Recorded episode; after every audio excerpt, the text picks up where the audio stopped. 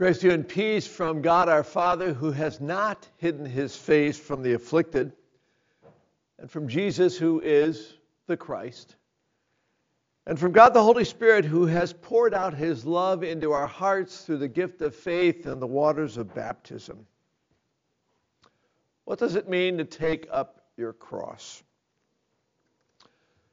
To answer the question, I'd like to begin at the beginning, the beginning of the gospel reading, anyway. It at first appears to be a minimally important contextual beginning to our reading today, and yet it ends up quite profound in two ways. The gospel begins with verse 27 and Jesus went on with his disciples to the villages of Caesarea Philippi. And on the way, he asked his disciples, Who do people say that I am? Well, it's the beginning of that verse that I actually think is one of the reasons and one of the explanations for what it means to take up the cross. Jesus had his disciples up in the very far north of Israel, a, a, part that was even arguably considered beyond the confines of Israel. It was a place that was Gentile. It was a place that was even called after the Romans Caesarea Philippi.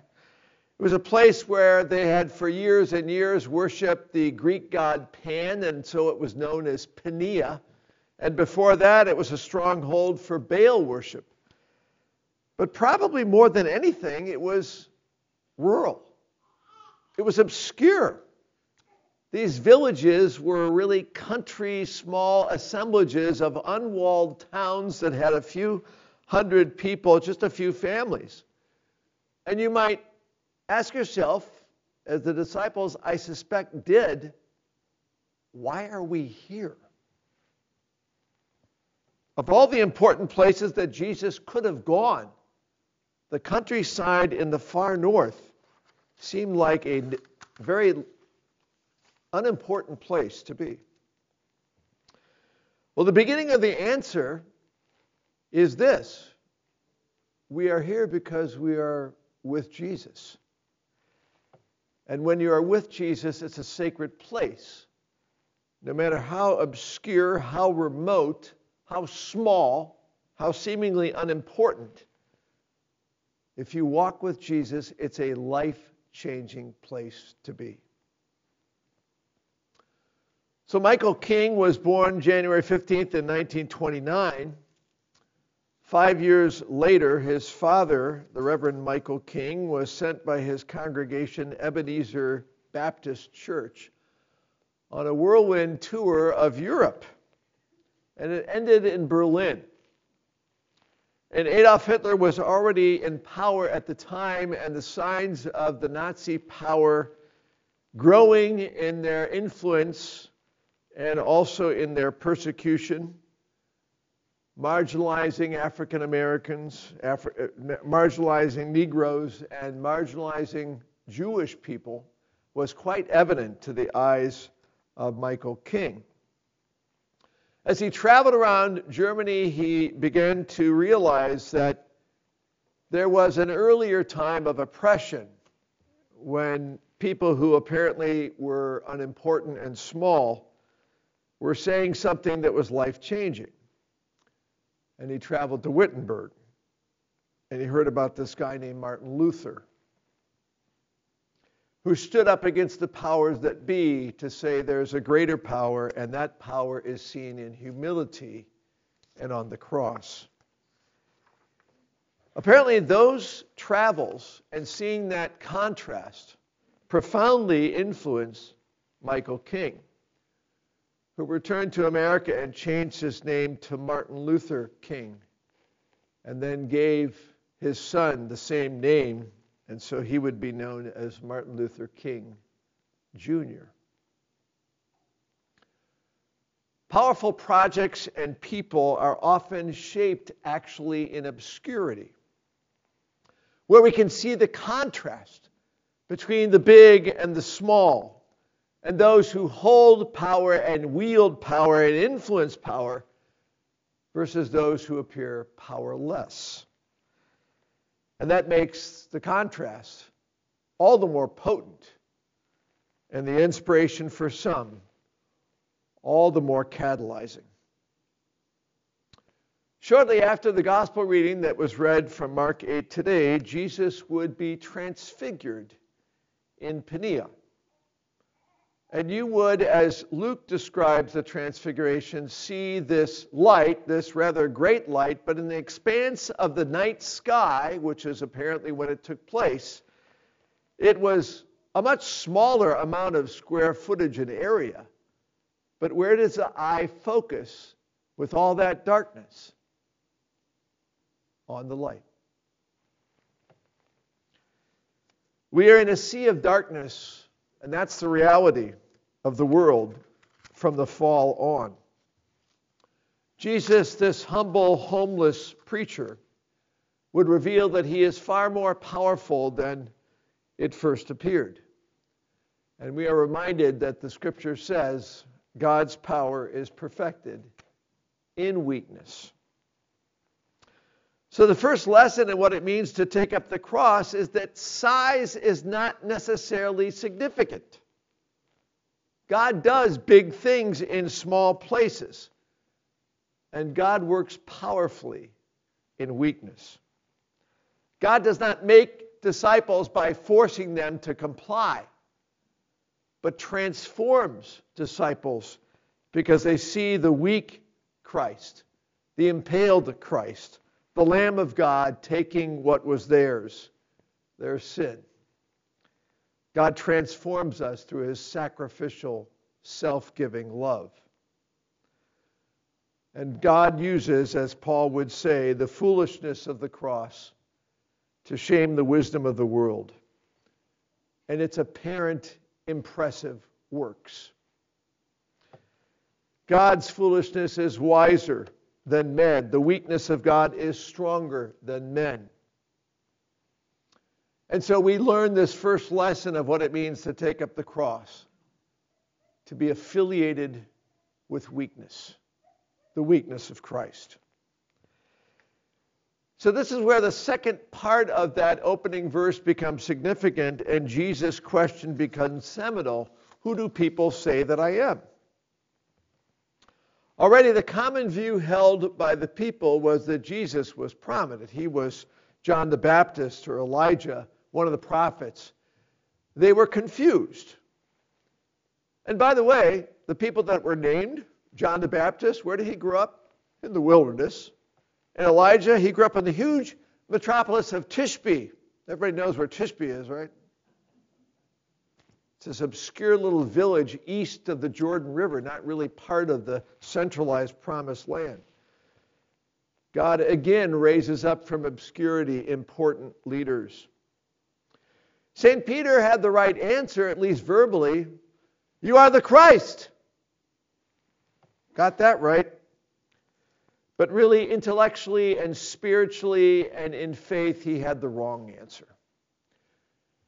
Peter's view of the Christ, and even today, many people's view of God, is grossly distorted. So, the Greek scholar and commentator Dr. James Voelz describes what the common first century view of Jesus was.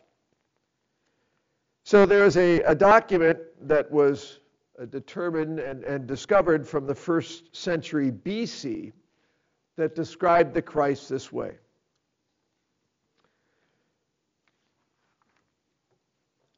See, Lord, and raise up for them their king, the son of David, to rule over your servant Israel. Undergird him with the strength to destroy the unrighteous rulers, to purge Jerusalem from the Gentiles who trample her to destruction in wisdom and in righteousness, drive out the sinners from the inheritance, to smash the arrogance of sinners like a potsherd jar, to shatter all their substance with an iron rod, to destroy the unlawful nations with the word of your mouth. The common view of Jesus, at least if he is the Christ, was that you would come as a king and inflict punishment upon sinners, and you would exercise your authority to the ends of the earth with a iron, iron rod. That's the view that Peter was orienting himself from. This is the Christ he wanted. Show me your power. Now, contrast what you just heard read in that first century BC document, the Psalms of Solomon, and what Peter was thinking. Surely, Jesus, you're not going to have that sort of weakness. With these verses that are in our readings today. And Jesus went on with his disciples to the villages of Caesarea Philippi. The Son of Man must suffer many things and be rejected by the elders and the chief priests and the scribes and be killed, and after three days rise again. If anyone would come after me, let him deny himself and take up his cross and follow me. For while we were still weak, at the right time, Christ died for the ungodly. But God shows his love for us that while we were still sinners, Christ died for us. Take up your cross and follow me means that we trust God to work indeed in small places to accomplish big things. And understand that if God allowed his son to endure the cross, certainly the sons of God, those who are faithful, sons and daughters of the king, will also be associated with the same sort of treatment, unjust suffering, maybe even death, while remaining quietly faithful in the midst of their persecution. To take up your cross means that we believe that denial of demonic selfishness, short term inflated promises, which is, seems to be the orientation of Satan, and all the position, power, and profit pleasure that are promised in the moment are actually hollow and empty quests that will leave you depleted and longing for meaning. To take up your cross and follow Christ means to give strength to the weak. And it often means to give grace, forgiveness, and mercy to the guilty. To take up your cross and follow Christ means that we believe that he is, in fact, the Christ, the anointed one. And his good news is revealed in the gospel that he died for us in our place so that we could have forgiveness and do a work that we could not do. It is to believe in grace. It is to believe in the words of Christ, not the words of the world that are often and usually distorted and demonic deceptions of one sort or another. So at this point, let me uh, illustrate with a dragon speak faux pas it, it's almost like God gives us these every week. Such a blessing. So I use the software application DragonSpeak, which just takes what I says and misspells it. So at the beginning of your first paragraph in the bulletin, it says that transgressors uh, where he was crucified between them on the hillock called the place of the skull, spelled S C U L L. Well, you probably think I was talking about rowing because you can scull a boat. Actually, in this particular case, I could say I was talking about rowing, and I'll just promote our Lenten devotions by saying if you read yesterday's Lenten devotion on our website or in the hard copies, you will hear how, yes, in fact, when to be like Christ is to be like a sculler, makes sense. You have to do the research to get the answer. What I was really meaning was the place of the skull, S K U L L, which means Golgotha. That's the place where Jesus was crucified between two criminals. If you read about the devotion, you'll find out the meaning for rowing and what that has to do with Christ. So Jesus tells us to take up our cross. It is personal. If a person or person seeks to take up his cross, it is his cross. It is indeed related to the cross. It's a chip off the old cross, you might say. It has to do with humility, it has to do with grace, it has to do with goodness, it has to do with love, it has to do with being persecuted. But it is also our cross that is unique in applying it. And here I turn to the cover of our bulletin. This is actually a famous Reformation painting.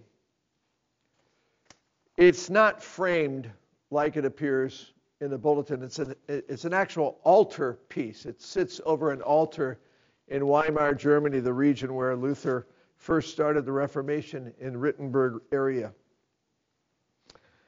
And it was painted by Lucas Cranach the Elder. Well, at least it was half painted by him. His son had to finish it because Lucas died. When it was first seen by some folks at church here, they thought that there was a red pen mark coming from Jesus off to the side, not really following the laws of gravity, and ending up on the head of the guy in the middle between Martin Luther and John the Baptist. The guy in the middle with the gray beard is Lucas Cranach the elder. He put himself in the picture. He made that blood hit his forehead. Reminds me of anointing or baptism. Lucas Cranach was all in on this good news that God forgave him. And he was also all in on what it meant to take up your cross. Now I am identified with Christ as his baptized child, and I will now start making sacrifices for Christ. Later on, Cranach would do another painting of similar sorts, talking about law and gospel, and there was this poor, naked, slave looking guy, and the blood was coming off upon his heart. If the blood of Christ is personal, it touches you and changes you, and you start to make sacrifices.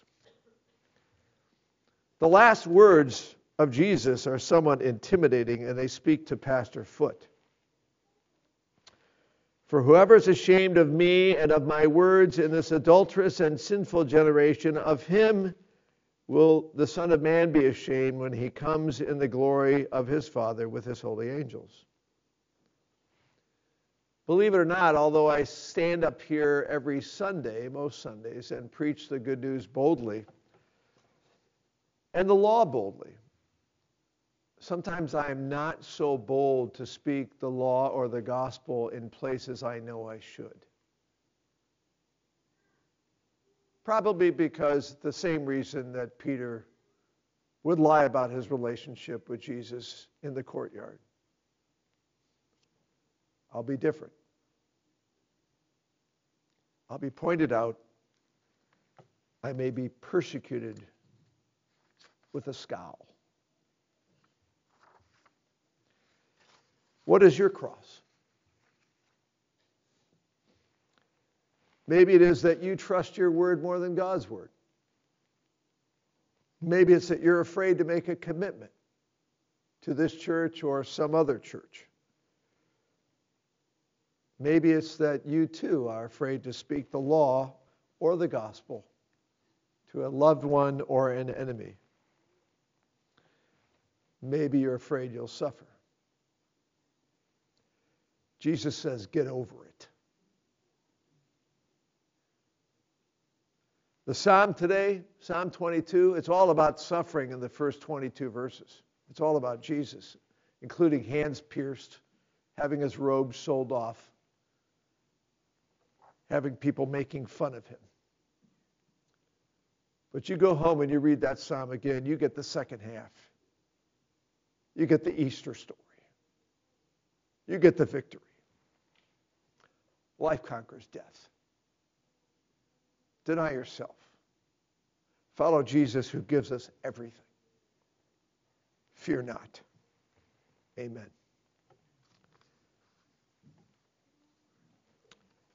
Now may the peace of God, which stands guard over our heart, keep us strong in Christ, forgiving us when we are weak and making us strong to deny ourselves. Amen.